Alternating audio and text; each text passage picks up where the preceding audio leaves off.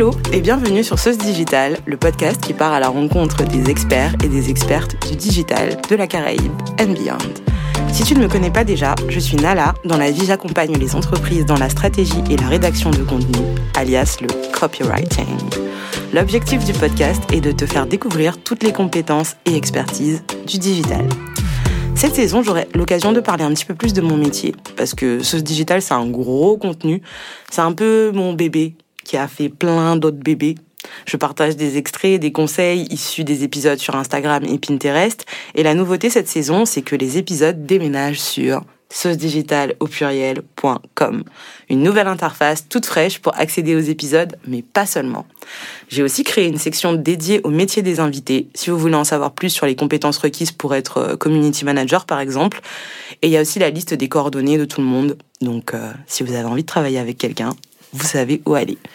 J'ai avant tout lancé ce projet pour discuter avec les pépites du digital Made in Caribbean et c'était important pour moi de créer un espace pour les mettre en avant. Donc, go sur cedigital.com. Plein de nouvelles choses, on en parlera plus tard. Il est temps de passer à la discussion du jour. Aujourd'hui, je reçois Maëlisa, fondatrice du média Femmes riches, qui apprend aux femmes à gérer leur blé comme des reines. C'est bien ça? Exactement. Bonjour Maëlisa. Bonjour. Comment vas-tu? Ben moi, je vais très bien parce qu'on enregistre un samedi matin, donc j'ai fait ma grasse mat et je pète la forme. Super. Est-ce que tu peux te présenter et parler de ton parcours? Oui. Euh, alors, donc moi, je suis Maëlisa Seymour. J'ai fondé récemment le média Femmes riches, donc il y a un peu plus de un an et demi maintenant. En termes de parcours, il y a plein de sauts de plus dans tous les sens. Donc euh, moi j'ai un parcours scolaire plutôt classique. J'ai fait une prépa, puis après une école d'ingé. Après, j'ai commencé à travailler dans un grand groupe en tant qu'ingénieur informatique. Puis, je suis passée dans le conseil. Puis, j'en ai eu ras-le-bol du salariat. Donc, je suis devenue entrepreneur. Ouais. J'ai monté ma boîte, j'ai levé des fonds, j'ai recruté, j'ai planté ma boîte. Alors là, je me suis dit, qu'est-ce que j'ai fait de ma vie? Je suis devenue freelance. Et là, je me redirige potentiellement vers le salariat, sachant qu'en trame de fond, euh, un peu ce qui m'a guidée, c'est euh, quand j'avais 21 ans, j'ai pris la décision de devenir libre financièrement à mes 35 ans.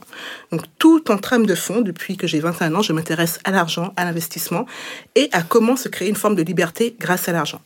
bah, Ce que j'aime bien dans ce que tu dis, c'est qu'au final, euh, le parcours n'est pas linéaire. Parce qu'on se dit souvent, tu vois, en mode la prépa, l'école, puis un peu d'expérience en entreprise, je lance ma boîte, je suis riche. C'est fini. tu vois. Alors que, en fait, il y a plein de, d'événements dans la vie ou même d'envies qui font que tu vas repartir dans le salariat, reprendre ta boîte, en créer une autre, t'associer avec quelqu'un. Donc, euh, je trouve ça super cool. Mais ouais, effectivement, euh, on m'avait un peu vendu, et j'avoue, c'est ce qui m'a motivé au début de quand je faisais mes études, c'est t'as une recette pour réussir dans la vie. C'est ça. Sauf que finalement, euh, la vie rêvée qu'on m'avait vendue ne me correspondait pas finalement. Donc devenir manager d'un grand groupe et monter les échelons, c'est pas ça qui me faisait vibrer.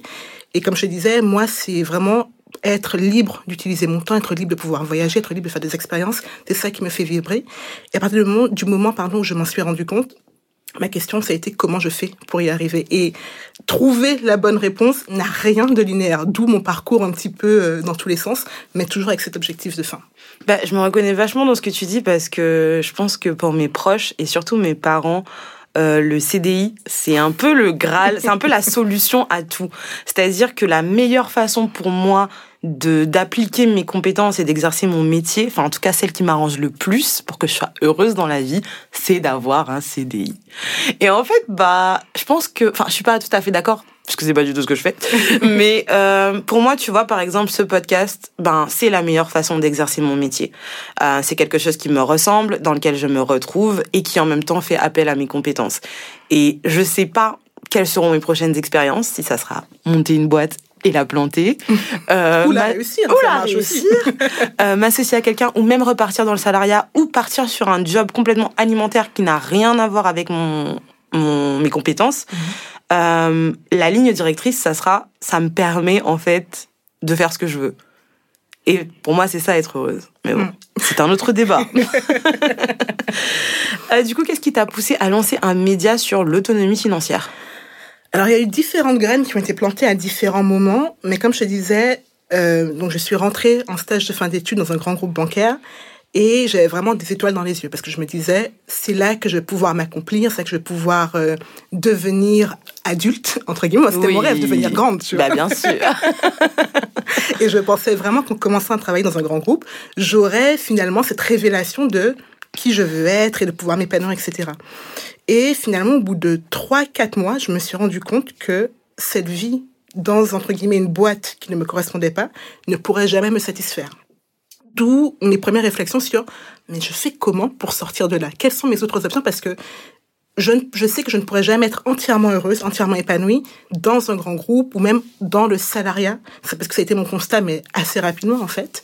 Donc, euh, donc voilà. Donc là, j'ai commencé à m'intéresser à comment obtenir une forme de liberté, d'où finalement la liberté financière. Et à l'époque, euh, c'était en 2013, euh, oui, je suis, je suis vieille maintenant. C'était il y a 10 ans. Tu n'es pas vieille. C'était il y a 10 ans. Vieillir est un privilège de toute façon. ça me fait mal en, disant ça, tu vois. C'est vrai. Oh là là, dis donc, c'est passé vite en fait. Tout s'est passé vite. oui, c'est vrai que ça passe vite, mais en même temps, j'ai l'impression qu'il faut le temps aussi pour faire les choses. Oui, tu vois. faut que ça infuse, faut te les approprier. Donc, non, après, je suis ultra reconnaissante. Mais disons, tu vois, je me dis, moi, je, je me sens pas encore totalement adulte. D'où le truc de me dire, 10 ans, euh, peut-être 32 ans, ça fait beaucoup quand même. Oui, mais en même temps, quand on avait 16 ans, on s'imaginait 10 ans plus tard, ayant la maison, les enfants, le chien, le travail, et euh, ouais, à 25 ans, tout ça. Tu vois Comment dire que je n'ai coché aucune de ces cases hein. Moi non plus.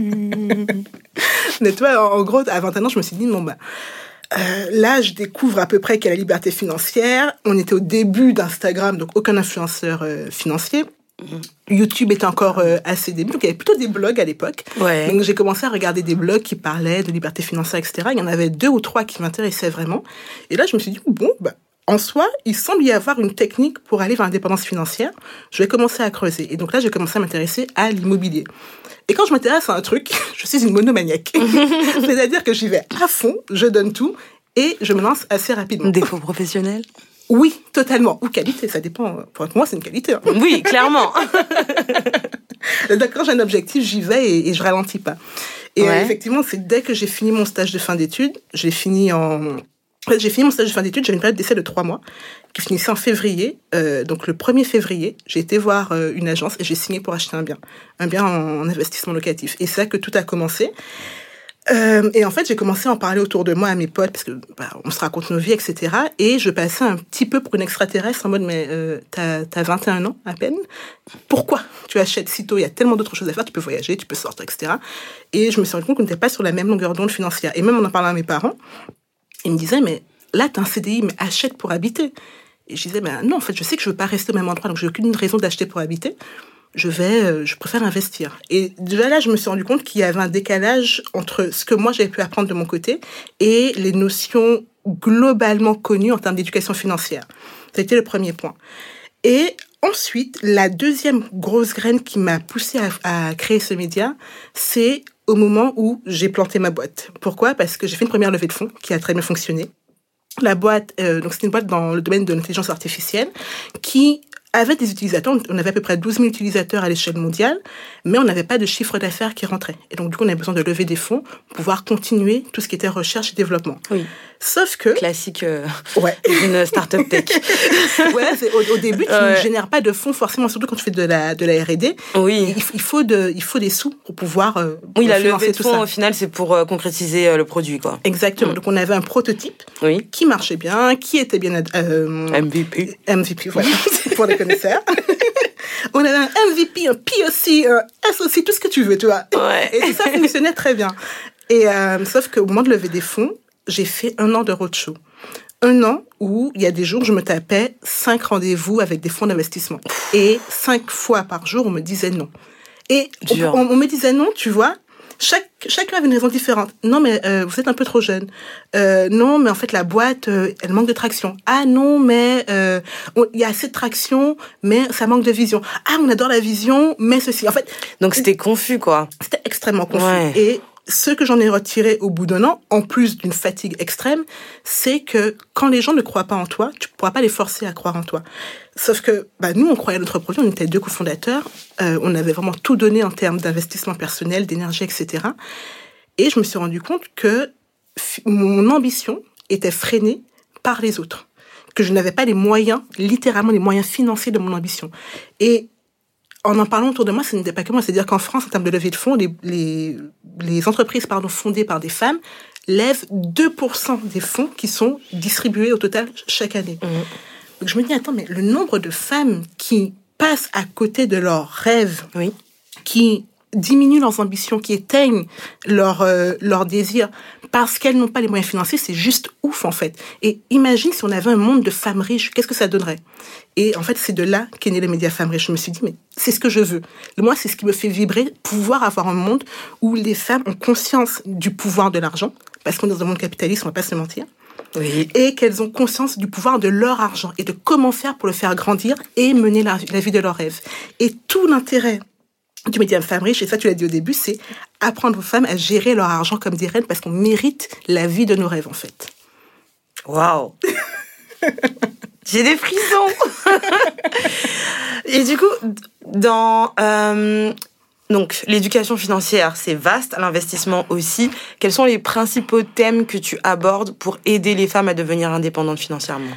Alors, moi, mon accompagnement et même mon média aujourd'hui s'axe autour d'une méthode que j'ai créée qui est en quatre points, la méthode RED, évidemment. Hey C'est pas pour rien. hein. Bientôt Maëlisa docteur. Maëlisa avec un article dans un journal. Je- je- Ma voilà. méthodologie. En quatre Pas étapes. Maëlisa, c'est moi.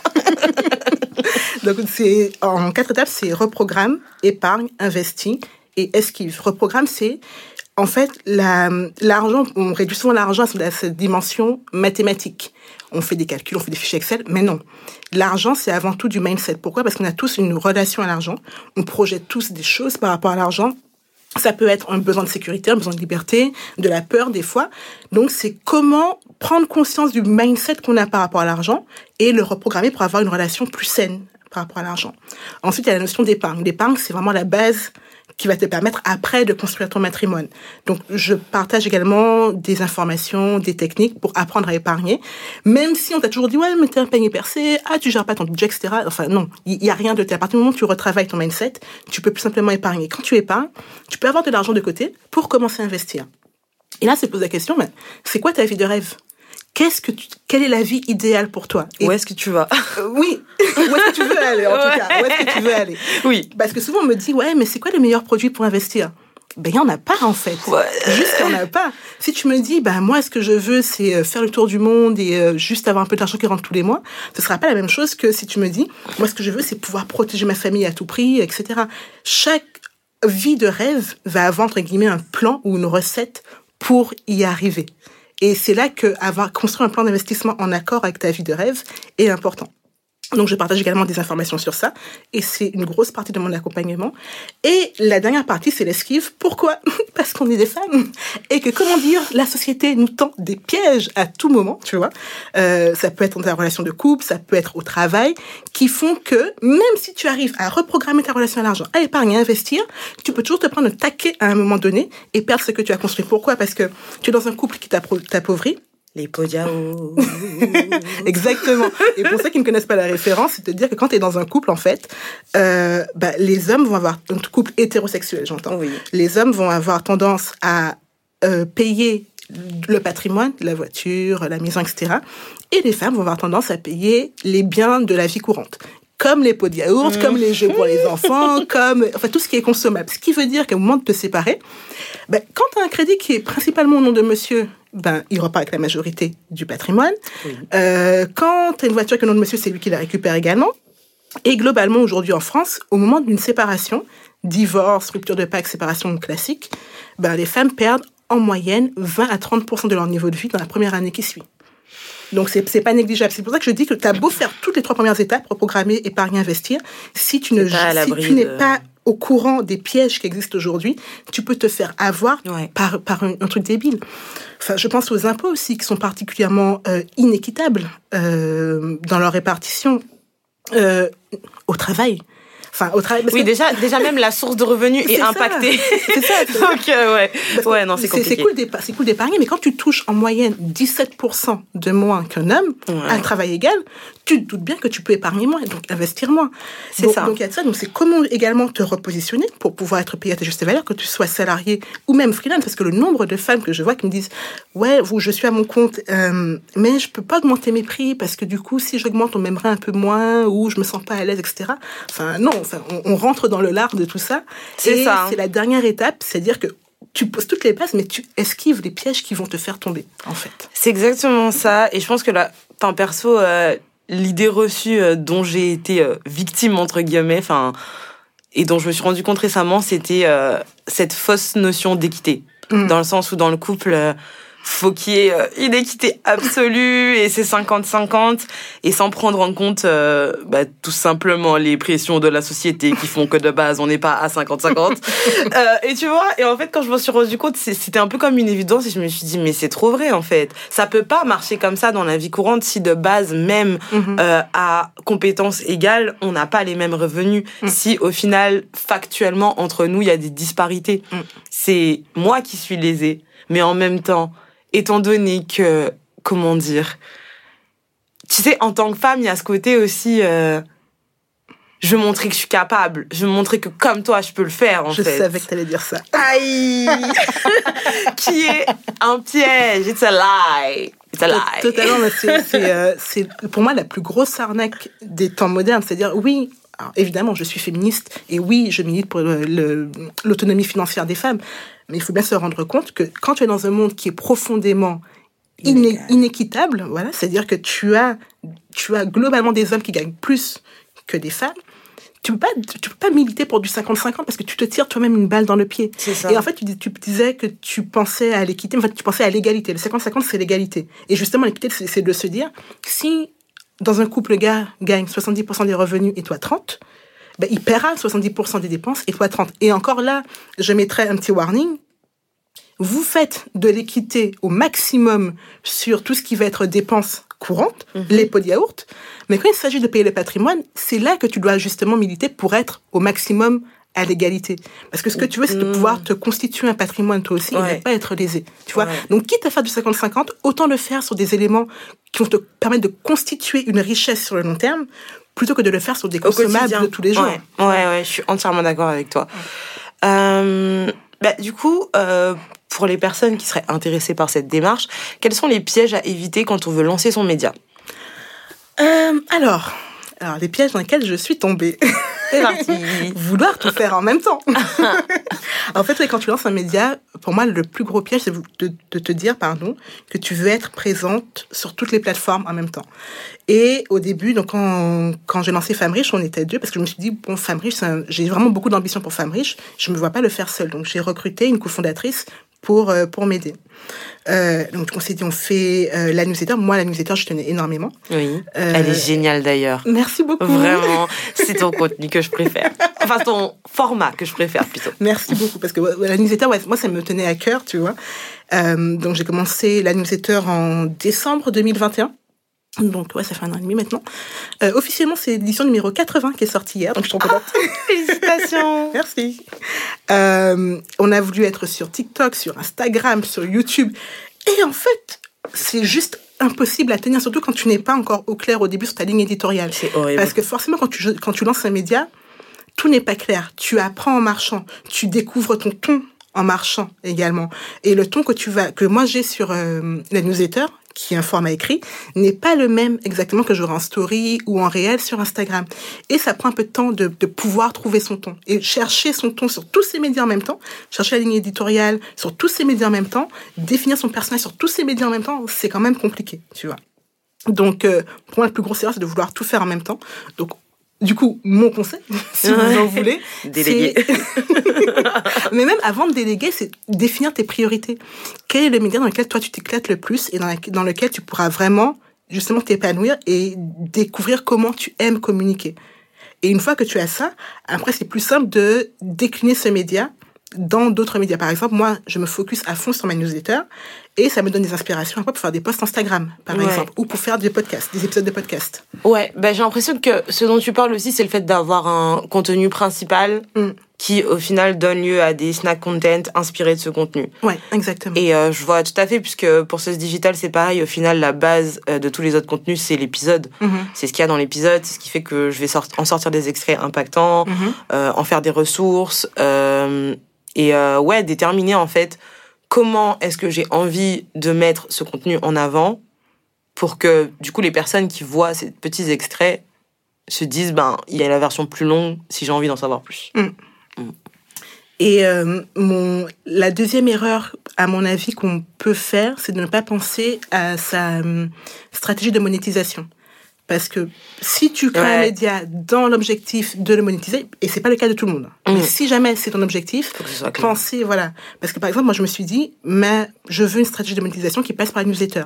Donc, du coup, comme on disait tout à l'heure, j'aurai une stratégie d'acquisition qui va être basée sur de la capture d'emails. Ouais. Pourquoi? Parce que je veux une newsletter qui a beaucoup de, de lecteurs, de lectrices, qui a un grand taux d'ouverture, et derrière, après, pouvoir penser, par exemple, une stratégie de sponsoring des newsletters. Et donc, réfléchir à par quel biais tu veux monétiser ton activité ou ton média, et du coup, comment tu vas derrière chercher à capturer euh, ou des, de l'audience, si c'est un podcast, ou des lecteurs, si c'est une newsletter, etc. Mais ça, c'est important de penser en avance, parce que si tu veux, et si tu fais tous les médias en même temps, mais sans aucune stratégie de monétisation, alors là, euh, tu peux beaucoup travailler pour pas beaucoup de résultats. Ce qui est, ce qui est déprimant des fois. Ouais, surtout au début, Oui. quand il y a personne. Je pars dans le désert. Et du coup, ben euh, comment tu gères les périodes de manque d'inspiration et de motivation? Euh, une réponse simple, c'est la discipline. Euh, à partir du moment justement où je me suis fixé la newsletter comme une priorité, je sais que sur ça, je ne déroge pas. J'ai une discipline qui fait que tous les vendredis, à 7h37, ma newsletter part. Pourquoi ce 37 Je sais pas. J'ai décidé et c'était comme ça. Et euh, c'est le cas depuis que j'ai commencé la C'est pas mal comme horaire, 7h37. Voilà, je sais pas, ça me plaisait bien. bah, vu que, en plus, j'imagine que tu l'envoies au fuseau horaire d'ici, Oui, bah, tu récupères toute ton audience à des horaires corrects. voilà. Tu chopes les gens à 7h37, t'es au début de leurs emails en Guadeloupe, et t'es à la pause déj euh, Du vendredi. du vendredi en France, donc c'est c'est assez idéal Oui, quand même. oui, ouais, voilà. ouais, fais pas genre. non, je veux dire 37, mais pas 38 et pas 39, tu ouais, vois. ouais, ouais. Non, voilà, je me suis dit, c'est quand, à quel moment je pourrais avoir une, euh, une audience la plus disponible possible. Oui. Et globalement, le vendredi, il n'y a pas grand monde qui est motivé pour travailler à fond le vendredi après-midi en France, tu vois. Ouais. Et au pire, j'ai le week-end pour pouvoir être lu par les gens. C'était à peu près ça ma, ma, ma réflexion. Et donc, ouais, donc la Je te discipline... confirme que c'est exactement ça. en tant que lectrice. Top. J'ai bien réfléchi. c'est ça. Ah Non, franchement, c'est, c'est, que ce soit aussi même euh, la stratégie de monétisation, le fait que tu t'es dit, en fait, je veux monétiser une audience de qualité. Mm. Et aussi, ce que j'aime bien, c'est que, au final, tu les as ramenés chez toi. Oui. Par là, j'entends que Instagram, c'est pas ta maison, Spotify, c'est pas ta maison, YouTube, c'est pas ta maison. Et récupérer les adresses mail, avoir une newsletter, c'est quand même, à mon sens, l'un des moyens les plus safe, en fait, de, bah, de gérer et de maîtriser ton audience, en Ouais. fait. Et de, même d'interagir avec elle de, de qualité. Mm. Puisque du coup, c'est vrai que sur les réseaux sociaux, l'attention, elle est beaucoup plus euh, limitée. Mm. Et donc, euh, c'est compliqué d'avoir euh, des retours et des avis authentiques. Ouais, c'est, pour la newsletter, c'est plus compliqué à faire grandir en termes d'audience. C'est-à-dire que sur Ça un réseau prend du temps. social, tu vas avoir bah, justement des algorithmes, tu peux jouer avec les algorithmes, etc., pour avoir une croissance euh, des fois exponentielle. La newsletter, il faut vraiment avoir une vraie stratégie de comment je récupère, est-ce que c'est du lead magnet, est-ce que c'est euh, euh, bah, par des réels, etc., mais comment est-ce que je redirige pour avoir un maximum de conversion. Mhm. Donc la croissance des newsletters est quand même plus lente que celle des réseaux sociaux. D'où des fois la frustration, tu vois, surtout au début Ouais. pour moi. Maintenant, c'est bon, j'ai appris à la gérer. Je suis ultra reconnaissante de toutes les lectrices que j'ai, une par une, tu vois. Des fois, je passe en revue la liste d'emails. Justement, je me dis, comme tu viens de dire, bah, sont là, elles ont fait le choix de venir, elles m'ont donné leur adresse mail et elles prennent le temps de venir chaque semaine. Donc merci en fait. C'est ça. Dans un monde saturé d'emails, ça a beaucoup de valeur. vois. Ouais, énormément. Donc, euh, donc voilà. Grave. Bon, on va passer aux stories. Pardon, excuse-moi. Non, mais du pas coup, terminé. euh, la, non, c'était juste pour dire la discipline, du coup, pour, pour faire face à- au manque de motivation et d'inspiration. Et justement, par rapport aux médias, j'ai une routine où je me dis, euh, bah tiens, je vais lire du contenu. Donc, je suis abonnée à d'autres newsletters. Je suis abonnée à des journaux également. Et je passe du temps quand même à scroller sur Instagram pour voir c'est quoi les tendances, c'est quoi les sujets d'actualité. Ah, tu fais ta petite veille. Oui, voilà. J'appelle ça comme ça quand je traîne sur Instagram. Moi, c'est pareil avec TikTok. Euh, bah, du coup, euh, je disais story time. Mhm. Quelle est ta meilleure anecdote ou ta pire expérience depuis que tu as lancé Femme Riche Euh, ma meilleure anecdote, c'est quand j'ai lancé mon tout premier produit. Euh, donc, c'était un bootcamp destiné à l'investissement en bourse. Ouais. Et euh, je n'avais jamais fait ça avant. Donc, lancer un produit digital. Donc, j'avais déjà créé une entreprise avant avec un outil utilisé par de tierces personnes que je ne connaissais pas, que je ne voyais pas. Et là, pour la première fois de ma vie, j'ai lancé un bootcamp sur 30 jours. Euh, à l'époque, il était vendu à 247 euros. Et l'idée, c'est d'accompagner sur 30 jours des femmes à apprendre à investir en bourse pour se construire un matrimoine avec la bourse. Et donc, j'ai pris, j'ai pris, le lancement était fait en décembre et j'ai pris tout le mois de novembre pour préparer le lead magnet, le lancer, euh, acquérir des, des, des leads qualifiés, justement, préparer mes séquences d'emails, préparer mes lives sur Instagram, etc. Et quand j'ai lancé, le premier jour, au bout de une heure, une heure et demie, j'ai eu ma première vente. Et là, mais l'excitation dans ma tête, j'étais Tu sais, c'est moi qui fais ça. oui, mais, mais la, la fierté, mais pour te dire, genre, tu vois le lapin de, du Racel Ouais. Je sautais, je sautais partout et je, je te jure, je sautais tellement que j'ai dû mettre des talons pour m'empêcher de sauter. J'ai pris mes talons les plus hauts. Ouais. Et je me suis dit, au moins avec ça, tu vas arrêter de courir partout et de sauter partout. Ça a marché. À peu près. à peu près. J'étais- J'étais tellement contente. Et tu vois, on a, j'ai fini par faire en tout 18 ventes. Et le sentiment de fierté quand tu, quand tu, tu vois ton bébé, parce que un produit, c'est ton bébé, en fait, quand tu le penses, quand tu penses à la structure pédagogique, quand tu penses à la stratégie de vente, etc. tu- en fait, c'est toi qui le Ouais. crée de bout en bout. Et, euh, et du coup, quand je me suis retrouvée au, niveau, au moment du lancement face aux 18 personnes, ah, bah, c'était le, le meilleur moment, tu vois, pour, pour moi, enfin, de, de toute l'histoire de Femme Riche à, à ce jour. Donc, ouais, ça, c'est ma meilleure anecdote. Trop bien. Euh, alors, autre question. Mhm. Comment on fait pour développer sa voix et se démarquer dans un environnement saturé de contenu? Euh, pour moi, ça relève du personal branding, ce qui n'est pas du tout intuitif. Et je le dis alors que je suis encore en train de naviguer à travers ces eaux, tu vois. Mais quand tu fais du contenu, notamment sur les réseaux sociaux, tu ne peux pas te limiter à simplement du contenu informatif. Parce que le contenu informatif, euh, enfin, au hasard, c'est quoi un PEA ou c'est quoi un PER, tu l'as en tapant sur Google. Et c'est extrêmement simple comme in- information à acquérir, tu vois. Là où tu peux te différencier, c'est par rapport à toi, ton histoire, toi, ton expérience, et également ta tonalité. Comment tu expliques les choses. C'est quoi ton, ta pédagogie? Comment est-ce que tu veux t'adresser à ta cible? Comment est-ce que tu inclus justement du, du storytelling dans, dans tout ça? Et ça, ça prend du temps à trouver, mais c'est ce qui marche le plus longtemps, parce qu'en fait, les gens, ils sont pas là uniquement pour du savoir. Ils sont là également pour la confiance qu'ils t'accordent. Mhm. Parce que si c'est simplement pour avoir une information, encore une fois, Google peut la leur fournir. Mais c'est comment est-ce que tu vas créer de la confiance? Comment est-ce que tu vas créer de, euh, de l'intimité, limite, avec ton audience? Et ça, pour moi, ça, c'est le personal branding qui, Ah ouais. euh, qui compte. Je suis assez d'accord. Et pour moi, le personal branding, en fait, c'est la rencontre entre la légitimité et l'authenticité. Hum, c'est beau, ça. Ouais, c'est-à-dire en mode pourquoi est-ce que toi, en tant qu'individu, t'es légitime pour s'exprimer sur ce sujet? Comment est-ce que tu montes ton expertise? Mhm. Et en même temps, au quotidien, qu'est-ce que c'est de la vivre, de la pratiquer, de l'échanger, Ouais. de, de la vendre, Mm. tout simplement? Et euh, j'ai l'impression que c'est ce côté un petit peu coulisses qui fait que les gens se disent Ah, tiens, j'ai envie d'écouter ce que cette personne a, a à dire. Ouais. Et bien sûr aussi, euh, tout ce qui euh, bah, générer aussi de l'émotion. Au final, il y a un... Enfin, je sais que par exemple, le besoin d'appartenance, c'est très fort, tu vois. Mhm. Et euh, dans les contenus que je produis, en tout cas avec Sauce Digital, je sais que ça joue.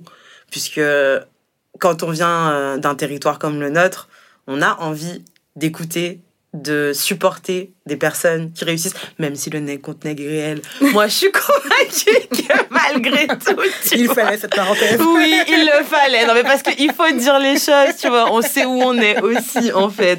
Mais il y a un côté où, quand un Antillais ou une Antillaise réussit, euh, c'est tous les dom tom qu'il a derrière lui, quoi. Ouais, c'est vrai. Et, euh, et partager son histoire, je trouve que il y a ce côté Pardon. il y a ce côté inspirant où tu te dis mais effectivement il y a quelqu'un qui me ressemble vraiment le truc de rôle modèle tu vois. C'est ça ouais sans, sans, pour autant dire euh, genre je suis parfaite et euh, faites que moi c'est c'est non c'est pas ça mais c'est de dire c'est possible. Si tu veux tu peux. Ouais. Regarde. Ouais, et après avec ouais. toutes les variantes que tu veux mais exactement. c'est c'est possible. Ouais. Et effectivement à partir du moment où j'ai commencé à inclure ça dans mon personal branding ça a changé là je parle de mon audience sur Instagram ouais. ça a changé la qualité de mes, de mes interactions. Pourquoi tu ne le faisais pas avant?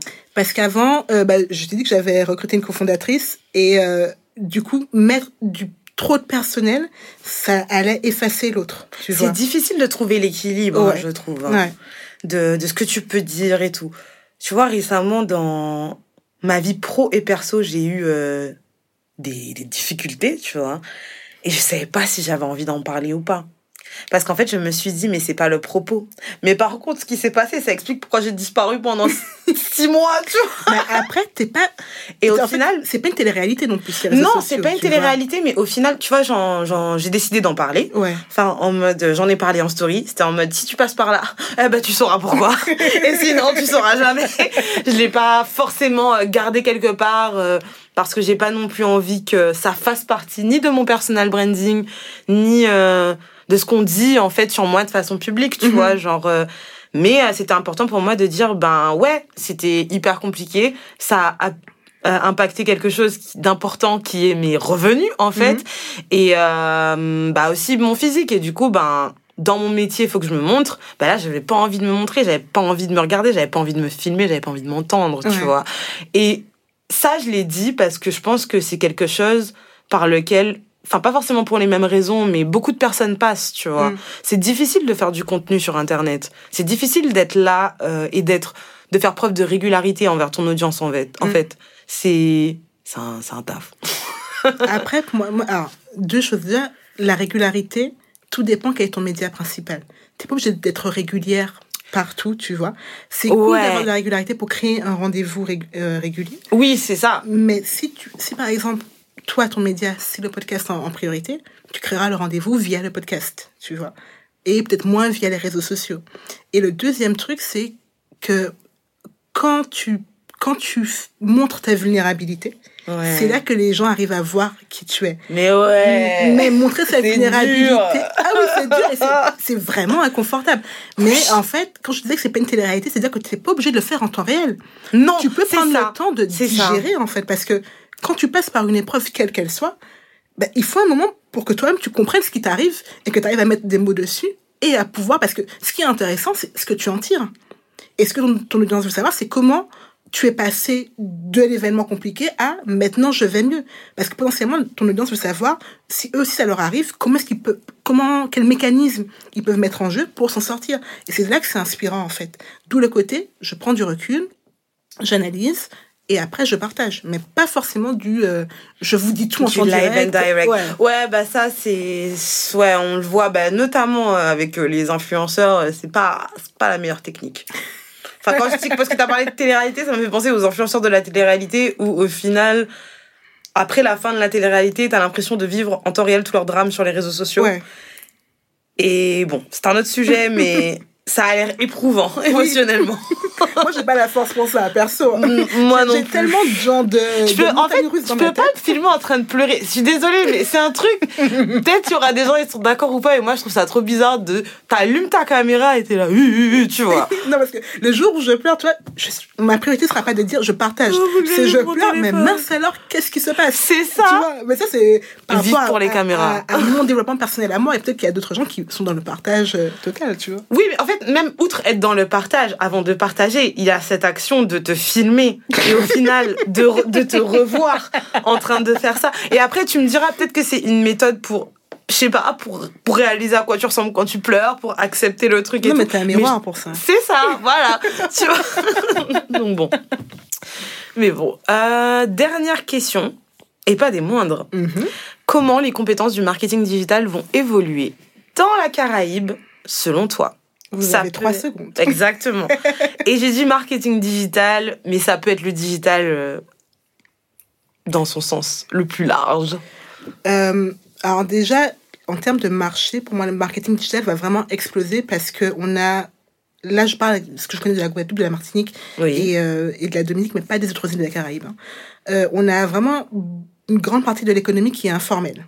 Donc, quand tu veux savoir que l'entreprise existe, c'est le bouche à oreille.